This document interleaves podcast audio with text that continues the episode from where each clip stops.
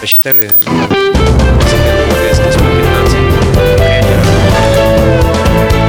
Гость в студии. Добрый день. У микрофона Людмила Варакина. И это программа о бизнесе «Важные птицы».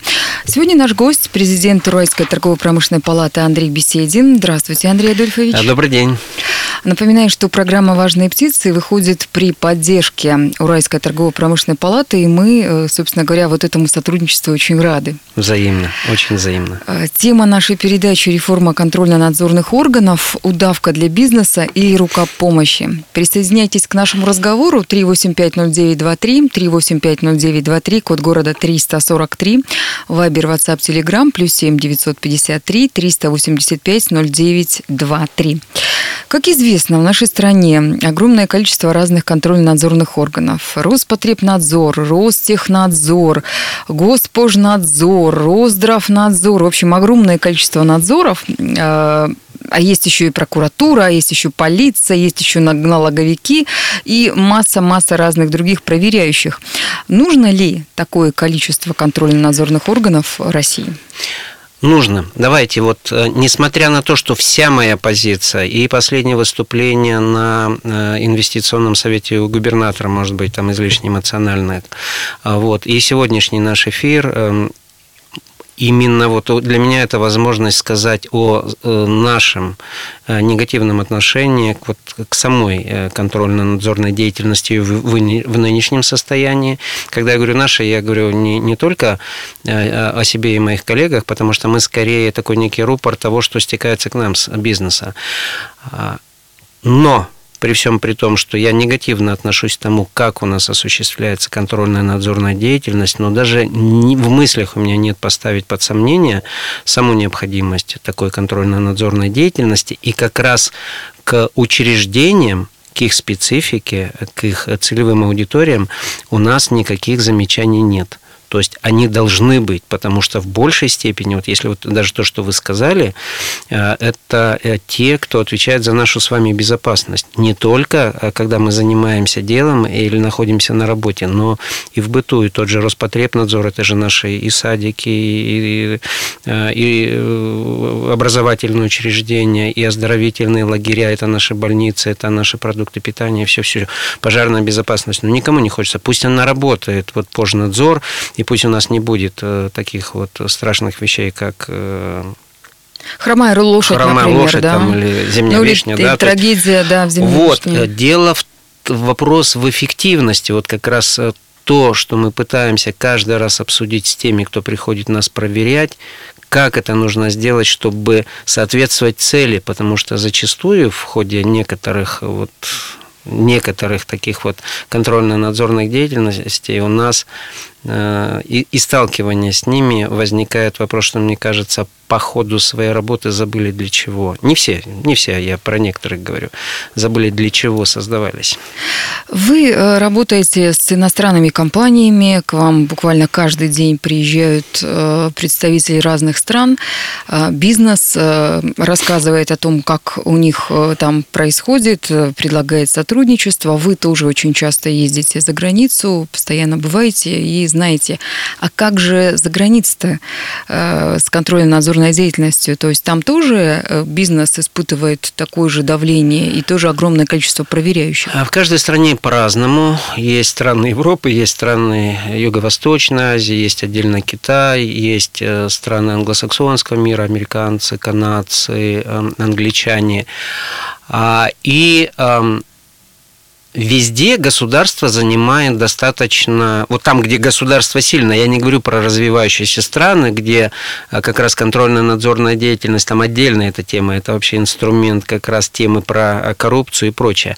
Но страны развитые, цивилизованные, разных совершенно вот географических координат, государство, как правило, занимает твердую позицию. Но у меня создается впечатление, что вот если сравнивать как раз ну, тех, с кем, с кем бы хотелось бы сравниваться, что там это работает значительно эффективнее раз, а главное, что бизнес защищен в том числе целыми системами, адвокатскими и прочими, прочими. Вот он может с государством по многим вещам спорить и каким-то образом защищать свои интересы. У нас, у меня создается впечатление, что с контрольно-надзорными органами в большей степени в одну сторону идет... Игра в одни, игра в одни, в одни ворота. Игра в одни ворота. Давайте в качестве примера я сейчас расскажу историю. Каждый руководитель предприятия и учреждения неоднократно сталкивался с такой ситуацией, когда при проведении различных проверок и требований одних регламентов, нормативных документов противоречат требованиям других. Ну вот в качестве примера. Знакомая открыла стоматологический кабинет. Приходит к ней пожарная инспекция и спрашивает, почему же у вас тут нет пожарного выхода? Она отвечает, ну потому что что это рентгеновский кабинет, и по санпинам там не может быть никакой двери, потому что радиация. Пожарные настаивают, оставляют предписание, штраф, знакомая платит штраф, устанавливает двери. Приходит Роспотребнадзор, говорит, что за дверь, что за история, вы что, не знаете санпин? Это же рентген-кабинет, никаких дверей, быстро убрать, вот вам предписание, вот вам штраф.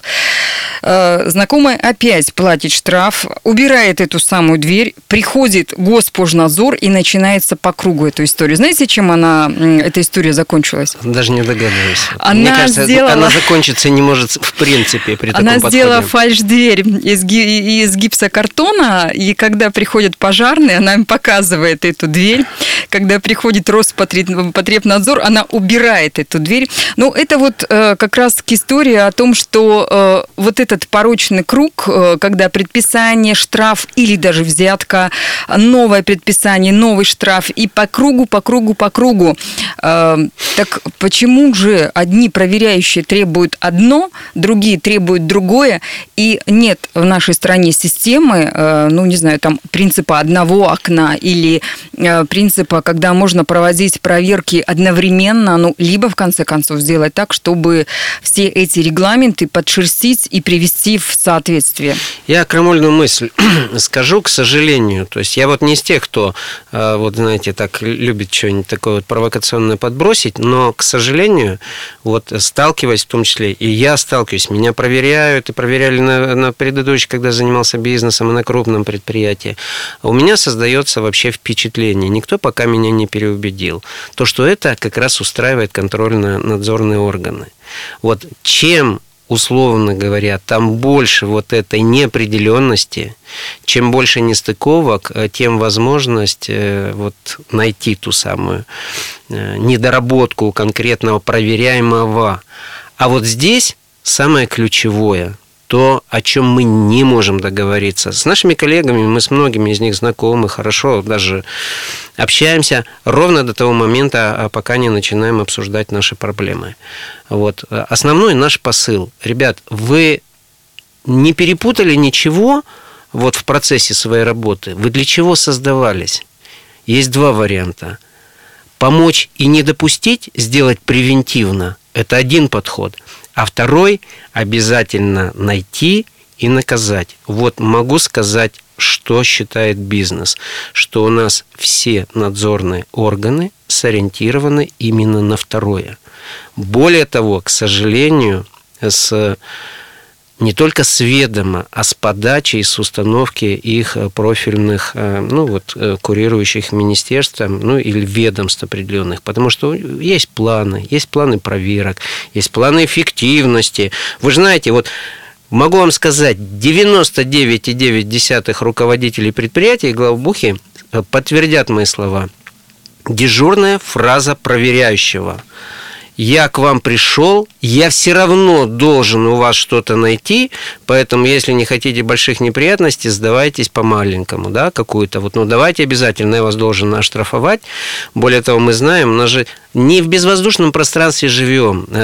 Наши дети, наши друзья, дети наших друзей работают в тех или иных контрольно-надзорных органах, они рассказывают, как их нацеливают, нам рассказывают, как какие установки перед ним ставят, какие показатели, что засчитывается за эффективную проверку, что за неэффективную.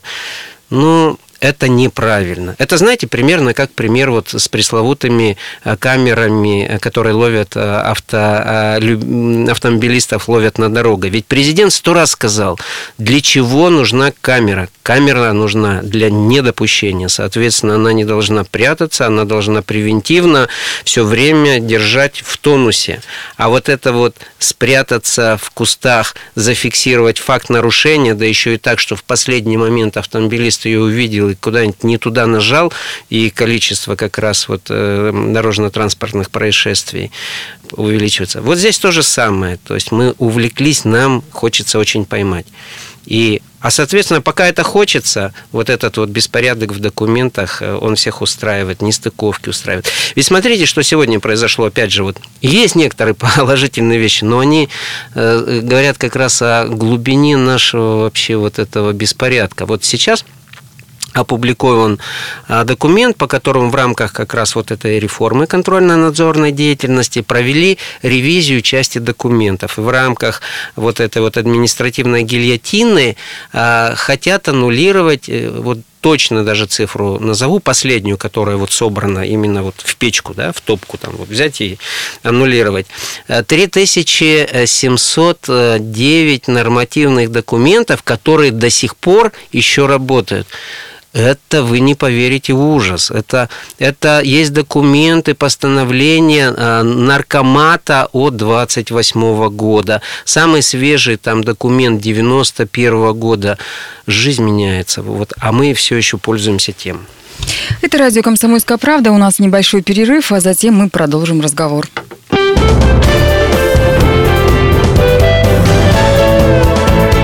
Гость в студии. Радио «Комсомольская правда» говорит о бизнесе, и не просто о бизнесе. Мы сегодня говорим о том, как реформа контрольно-надзорных органов работает с предпринимателями. Что это, удавка для бизнеса или рука помощи? Наш гость, президент Уральской торгово-промышленной палаты Андрей Беседин. Телефон студии прямого эфира три восемь пять ноль девять два три, три восемь пять ноль девять два три, Вайбер, Ватсап, Телеграм, плюс семь девятьсот пятьдесят три триста восемьдесят пять ноль девять два три.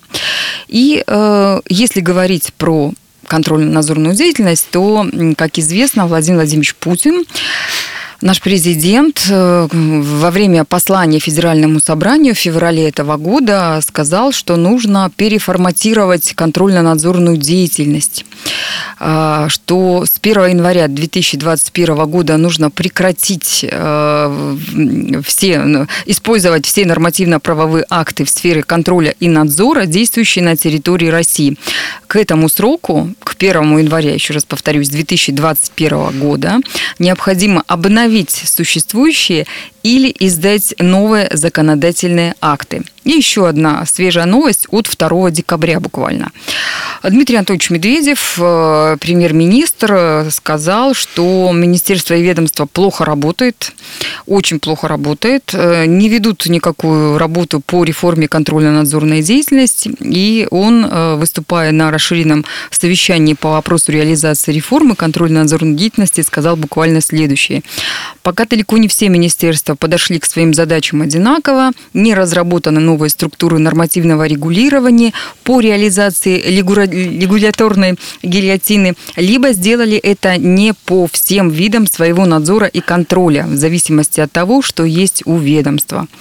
Ну и он сказал, что недостаточными темпами идет подготовка проектов постановлений об отмене устаревших мер. Вот, в частности, было названо несколько министерств, где эта работа не ведется.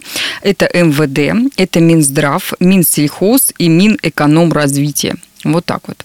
Ну, это министерство он назвал. Если бы он назвал ведомство, там бы список вообще увеличился. Ну, давайте, вот чтобы не быть голословным, нас иногда, и, наверное, справедливо говорят, а где же факты? Вот вы говорите, вот там, вот, например, налоговики вот совсем не реформируются. Налоговики говорят, да как, мы же реформируемся. Давайте просто приведу пример. Вот того самого, меняется что-то или не меняется. Я работаю восемь лет только на этом месте. восемь лет. лет меня проверяет налоговая, и восемь... Это вы говорите это про, я про Уральскую, Уральскую торгово-промышленную палату в качестве руководителя. восемь лет, когда первая пришла у меня, а вы знаете, с какой периодичностью у нас любят ходить налоговики, когда они стали затребовать с меня вот то огромное, бесконечное количество документов, я как разумный человек попытался с ними вести разумный разговор. Я говорю, ребят, вы мне выложили спи- список, будто бы я, ну, как минимум, завод. Вот на заводе или там на каком-нибудь складе логистическом я бы все это понял. Но вы же понимаете, торгово-промышленная палата, это интеллектуальная работа, это выдача юридических заключений, там, переводы. Ну, в основном это вот такие вот мозги, положенные на бумагу. Ну, и по большому счету это такая некая общественная организация, да. Вас даже можно назвать так. Да, но, говорю, вот зачем вы с меня запрашиваете вот там, например, складские помещения и все. Восемь лет я не могу их в этом убедить. Вот, чтобы не быть голословным, держу в руках требования, ну, там же все так, не запрос, а требования о предоставлении документов, информации. А двадцать четвёртого октября, практически месяц назад, проверяют традиционный мой вид деятельности, выдачу сертификатов соответствия предтаможенным. Это вот такой вот листочек формата а четыре на гербовой бумаге. Что мне нужно предоставить, чтобы... Вот, по одному только документу. Вот, диктую. Первое. Договор аренды складских помещений. Вот для того, чтобы я мог выдавать сертификат, вот печатать на компьютере там, э, с учетом там, своих компетенций. Товарно-транспортные накладные, подтверждающие приобретение, реализацию, доставку этого товара а, в адрес а, того, кто его получил. Вот я им восемь лет объясняю, ребята, посмотрите процесс. Мы давным-давно не отправляем а, его ни с какими транспортными накладными. Это документ, который заходит в единую государственную систему, сразу уходит в другое надзорное ведомство, Федеральную таможенную службу. Они мне говорят, нет, вы предоставьте. Если нет, вы пишите объяснение, что у вас нет товарно-транспортных. Товарно накладные дальше. Штатную численность, лист материально ответственных лиц, доверенности на водителей и прочее, прочее, прочее. И каждый месяц они мне это присылают. Восемь лет я им пытаюсь объяснить. Восемь лет это только вас мучают, только и ваших о, коллег о, о, о в других торгово-промышленных палатах шестьдесят тоже происходит. Так во всех. Это, это нет. То есть во всех субъектах. Вот здесь я хочу сказать такую вещь, наверное, вот, ну, объективную.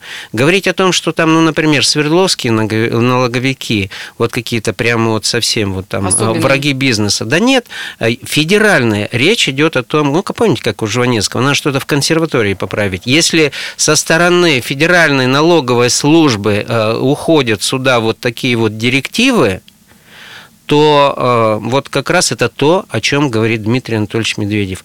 Я прекрасно понимаю, какой стресс сегодня, да, для каждого надзорного ведомства взять и просто через шрёдер пропустить все свои наработанные годами, столетней истории вот эти вот нормативные документы и создать новые. Но, если честно, так хочется, чтобы они это сделали и один раз задумались. А самое главное, что вот здесь сработал тот самый инструмент взаимодействия с бизнесом, чтобы та самая вот оценка регулирующего воздействия, чтобы мы им сразу сказали, ребята, когда заводится документ в систему, его не заводит водитель, не надо проверять у меня ради этого. Проверяйте для другого, когда я что-то там... Здесь не используется склад, здесь не работают товарно-материальные ценности. Мы...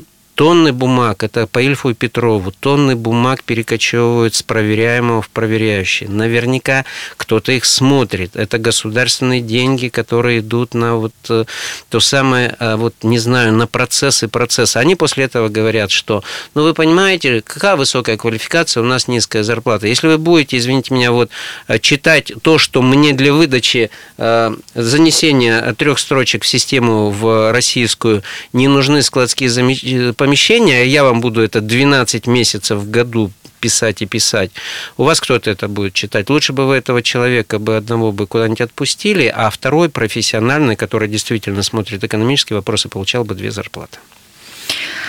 Плюс семь девятьсот пятьдесят три триста восемьдесят пять ноль девять два три. Это наш редакционный WhatsApp. И пришло сообщение от Константина. Райкина не хватает. Вот он бы такую юмористическую сценку бы и сотворил. Действительно, Райкина не хватает. И мы сегодня говорили и про Ильфа Петрова, и про Жванецкого. По сути дела, все истории, все практически вот эти вот примеры из жизни, что они напоминают какую-то юмористическую сценку. Но при этом же представители различных надзорных ведомств. Это государственные служащие, содержащиеся на наши на налоги, в том числе и налоги от бизнеса. Это в те люди, степени, которые да. действительно должны помогать бизнесу и помогать обычным людям, не предпринимателям, потому что действительно тот же Роспотребнадзор следит за тем, чтобы мы не отравились в ресторане, ну, как минимум, да. Госпожнадзор следит за тем, чтобы не было таких жутких трагедий, как это произошло в Перми или в Кемерово, например, в торговых центрах и в ресторане. Так почему же все-таки сейчас ситуация в стране с этими ведомствами доведена до абсурда? И президент уже понял, он объявил, да, нужна реформа, да, мы эту реформу сейчас проводим. Отчего же реформа-то тормозится? Ну, это наша, наверное, национальная черта. Раз э, некая, ну, масштаб нашей страны по его географии, по, ну, и по численности, хотя есть там и более многочисленные китайцы, но более дисциплинированные с точки зрения влияния государства. Мне кажется, что просто-напросто не хватает требовательности и каких-то показательных вещей. Все можно сделать. Ведь смотрите, что обидно на самом деле бизнесу. Ведь с нас те же самые проверяющие, ну, давайте я вот уж на примере Федеральной налоговой службы, ведь с нас они там требуют все. И, и так, знаете, нам с таким вызовом, вы не делаете этого, вы там не соответствуете требованиям этим. Когда они, извините меня, вот, вот занимаются вот такой ерундой или, например, совершают ошибки, мы это ведь не можем им ничего сказать и не можем предъявить. Ну вот я вам свежий, опять же, давайте пример приведу. Был свидетелем на прошлой неделе, свидетелем телефонного разговора. Одно из предприятий, очень добропорядочное, с высокой школой бухгалтерии, получает уведомление от налоговой о наличии задолженности по налогам. Ну, для главного бухгалтера с стажем четвертьвековым это практически стресс. Компания на очень высоком уровне вот с этой точки зрения. Вот, звонит инспектору. Долго разбираются, сумма смешная, семь, семь рублей, задолженность, ну, требования, там, значит, там срочно, закрыть и прочее. Звонит, сам разговор абсурден по сути. Я, я участник, то есть это не из чужих слов, участник это присутствовал. В общем, закончилось это следующим, что инспектор признал, что да, это, скорее всего, ошибка. Чего вы поднимаете такой шум? Давным бы давно уже перечислили разговор. Что вам семь рублей? У нас компании не спорят по большим суммам и перечисляют. Хочу... Вот, ну, ладно, был бы я вот совсем бы, вот, имел бы право, снял бы трубку и сказал бы, к чему это может привести. Эти семь рублей могут лишить эту компанию участия в госконтракте на миллионы, десятки, сотни миллионов. Они могут из этих семи рублей, из-за чьей-то ошибки, не получить меры поддержки, могут не попасть в фонд развития промышленности на большие субсидии, и все. Кто отвечает? Мы за свои ошибки отвечаем по всей строгости, с пенями, штрафами. Те, кто нас проверяют, вот, совершенно такую ошибку, не отвечать ничем. Это игра в одни ворота, это неправильно. Согласна с вами, поддерживаю. Сейчас мы вынуждены вновь уйти на небольшой перерыв. Новости на радио «Комсомольская правда».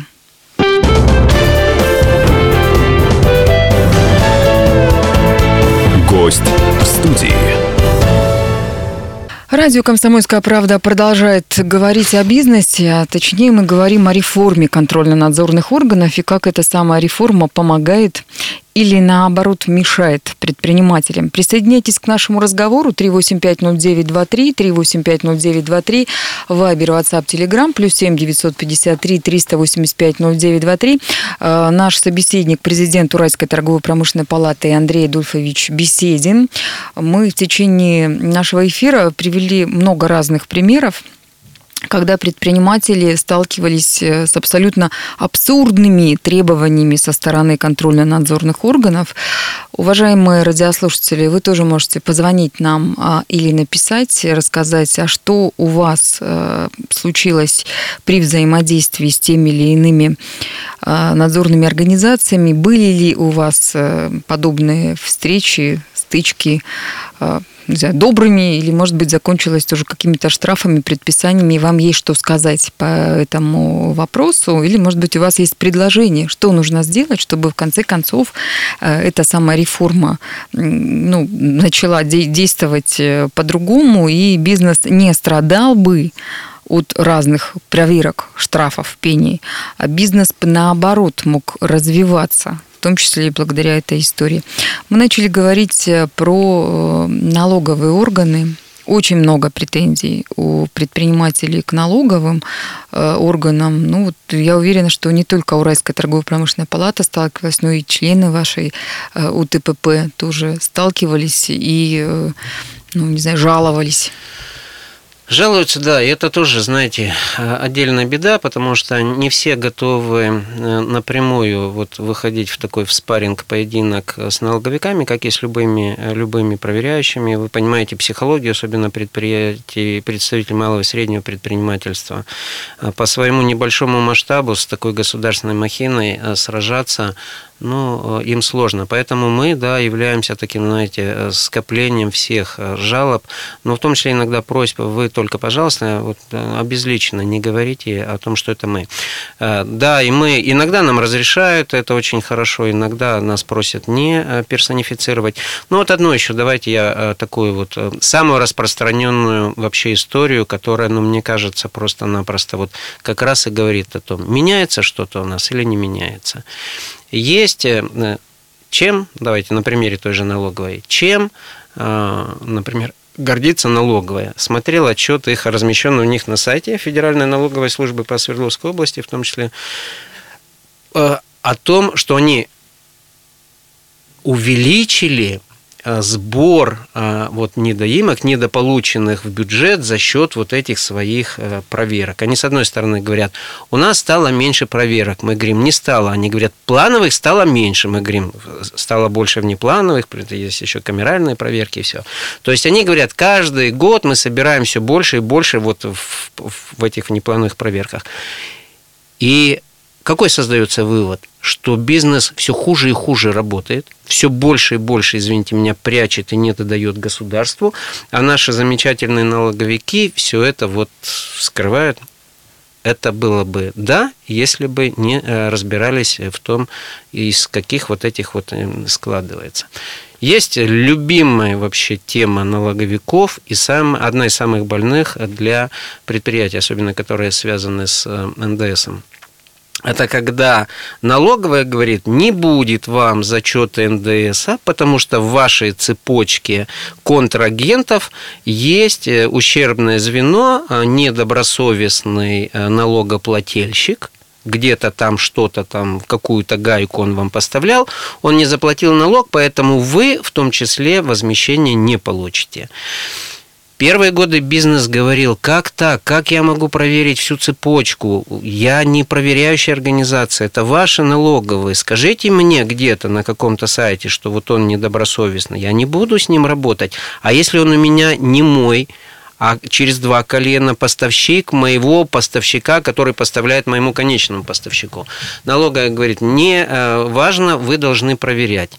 Все смирились, говорят, ну ладно, будем проверять, вот будем проверять. Пример привожу, всем известный, вам особенно. Уралвагонзавод, учредитель Уральской торгово-промышленной палаты шестьдесят лет назад. шестьдесят лет мы рука об руку с вагонкой нашей уважаемой, знаменитой сделали много всяких полезных для друг для друга. В месяц у нас десятки и десятки ну вот, вопросов, которые требуют в том числе неких договорных отношений.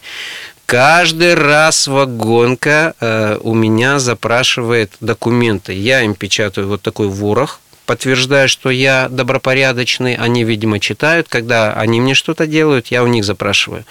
Смысл? куча бумаг, куча отвлеченных людей, а потом еще налоговая это проверяет. А налоговая говорит, попробуйте только не сделать, мы вас сразу бабах, бабах, бабах накажем.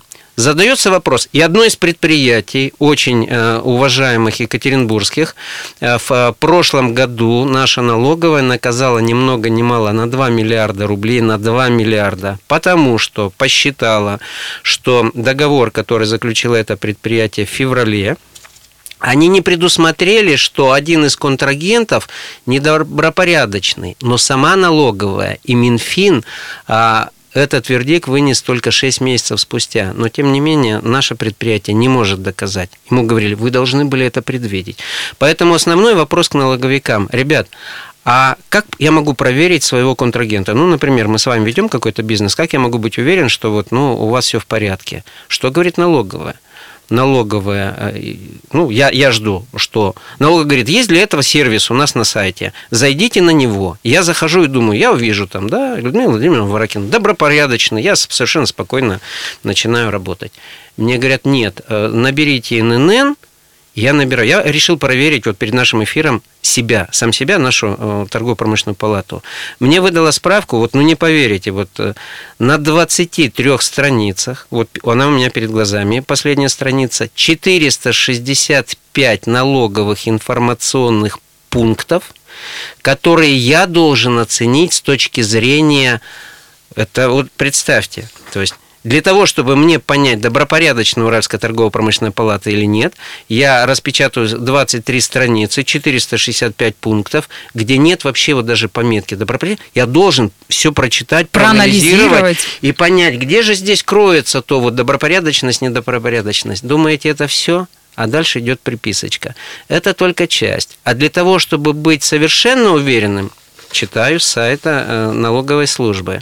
Вам нужно дополнение, зайти еще, вот просто вслушайтесь, на двенадцать интернет-источников, читаю, для поиска дополнительных сведений о контрагенте. Вот, а теперь прикиньте ситуацию с предприятием, вот с той же с вагонкой, у которых таких контрагентов сотни или тысячи. Кто это может делать? И хочется задать нашей налоговой вот это. Если мы говорим о реформе, ребят, к вам стекается сегодня все, вот эти бигдаты. А нельзя ли так, чтобы я зашел, набрал Уралвагонзавод и получил всего два ответа? Добропорядочный налогоплательщик, недобропорядочный. Недобропорядочный, я даже не буду разбираться, почему, я на всякий случай не буду с ним работать. Почему это должны делать предприятия, которые должны заниматься бизнесом, а не вы, налоговики, которые располагаете всей информацией. Вот. Ну и более того, теперь вот вы прекрасно знаете, да, вот у вас часто вопросы малого и среднего бизнеса. Если такая мощная экономически уровневая профессиональная структура, как Уральская торгово-промышленная палата, сталкивается с такими проблемами, можете себе представить, какая-то неразрешимая задача для малого и среднего предпринимателя, где он в одном лице и директор, и главбух, и извозчик, и экспедитор, и все. Вот, понимаете, и таких вещей огромное количество. И когда мы говорим, давайте менять, нам говорят, все нормально. А после этого удивляются, что нам не нравится, что мы реформу оцениваем как неэффективную. Когда это начнется меняться, мы будем говорить, что мы видим, что реформа пошла. У нас осталось полторы минуты буквально до конца передачи. Если коротко, что нужно сделать, чтобы реформа заработала? Нужно захотеть. Только захотеть, потому что захотеть и сесть за круглый стол, и не перепихиваться друг между другом. Мы будем говорить о жалобах, они будут говорить о плохих предпринимателях. На самом деле есть несколько вот рецептов, уже дали, в том числе на недавнем инвестиционном совете у губернатора. Наши коллеги Союз промышленников, предпринимателей, торгово-промышленная палата, уполномоченным по правам предпринимателей, если их вообще взять, рассмотреть, и кто-то бы просто оценил, через некоторое время на следующем инвестиционном совете, а почему это не сделано? Вот важно захотеть. Вот если сделать то, что уже предложено за вот эти только три года реформы, у нас будет ну, просто ну, мир и согласие. Потому что понимание у бизнеса то, что проверять нужно, есть. Мы не против проверок, мы против дурацкой, извините меня, грубо скажу, тупой, непонятной и неэффективной работы. Нам хочется заниматься бизнесом в большей степени, чем вот этим вот ненужной никому работой. Андрей Беседин, президент Уральской торгово-промышленной палаты, на радио «Комсомольская правда». Традиционно в конце нашей передачи мы говорим: развивайте бизнес в Свердловской области, развивайтесь с нами, слушайте радио «Комсомольская правда» и наш проект о бизнесе, совместный проект радио «Комсомольская правда» в Екатеринбурге и Уральской торгово-промышленной палаты. Всего вам самого доброго. Дальше на радио «Комсомольская правда» гость в студии. С четырнадцати часов мы вам расскажем много интересного. Ну и традиционно в семнадцать часов картина дня. Включайте Екатеринбург, настраивайтесь на нас. Всего вам самого доброго.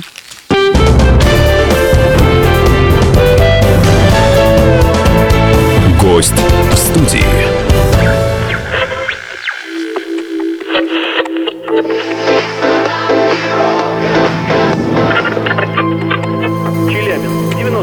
Пятигорск восемьдесят восемь и восемь. Самара девяносто восемь и два. Новосибирск девяносто восемь и три. Ставрополь сто пять и семь. Краснодар девяносто один и ноль. Красноярск сто семь и один. Благовещенск сто ровно и шесть десятых.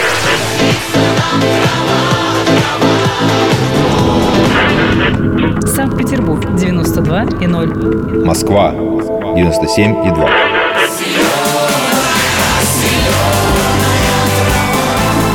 Радио «Комсомольская правда». Слушает вся земля.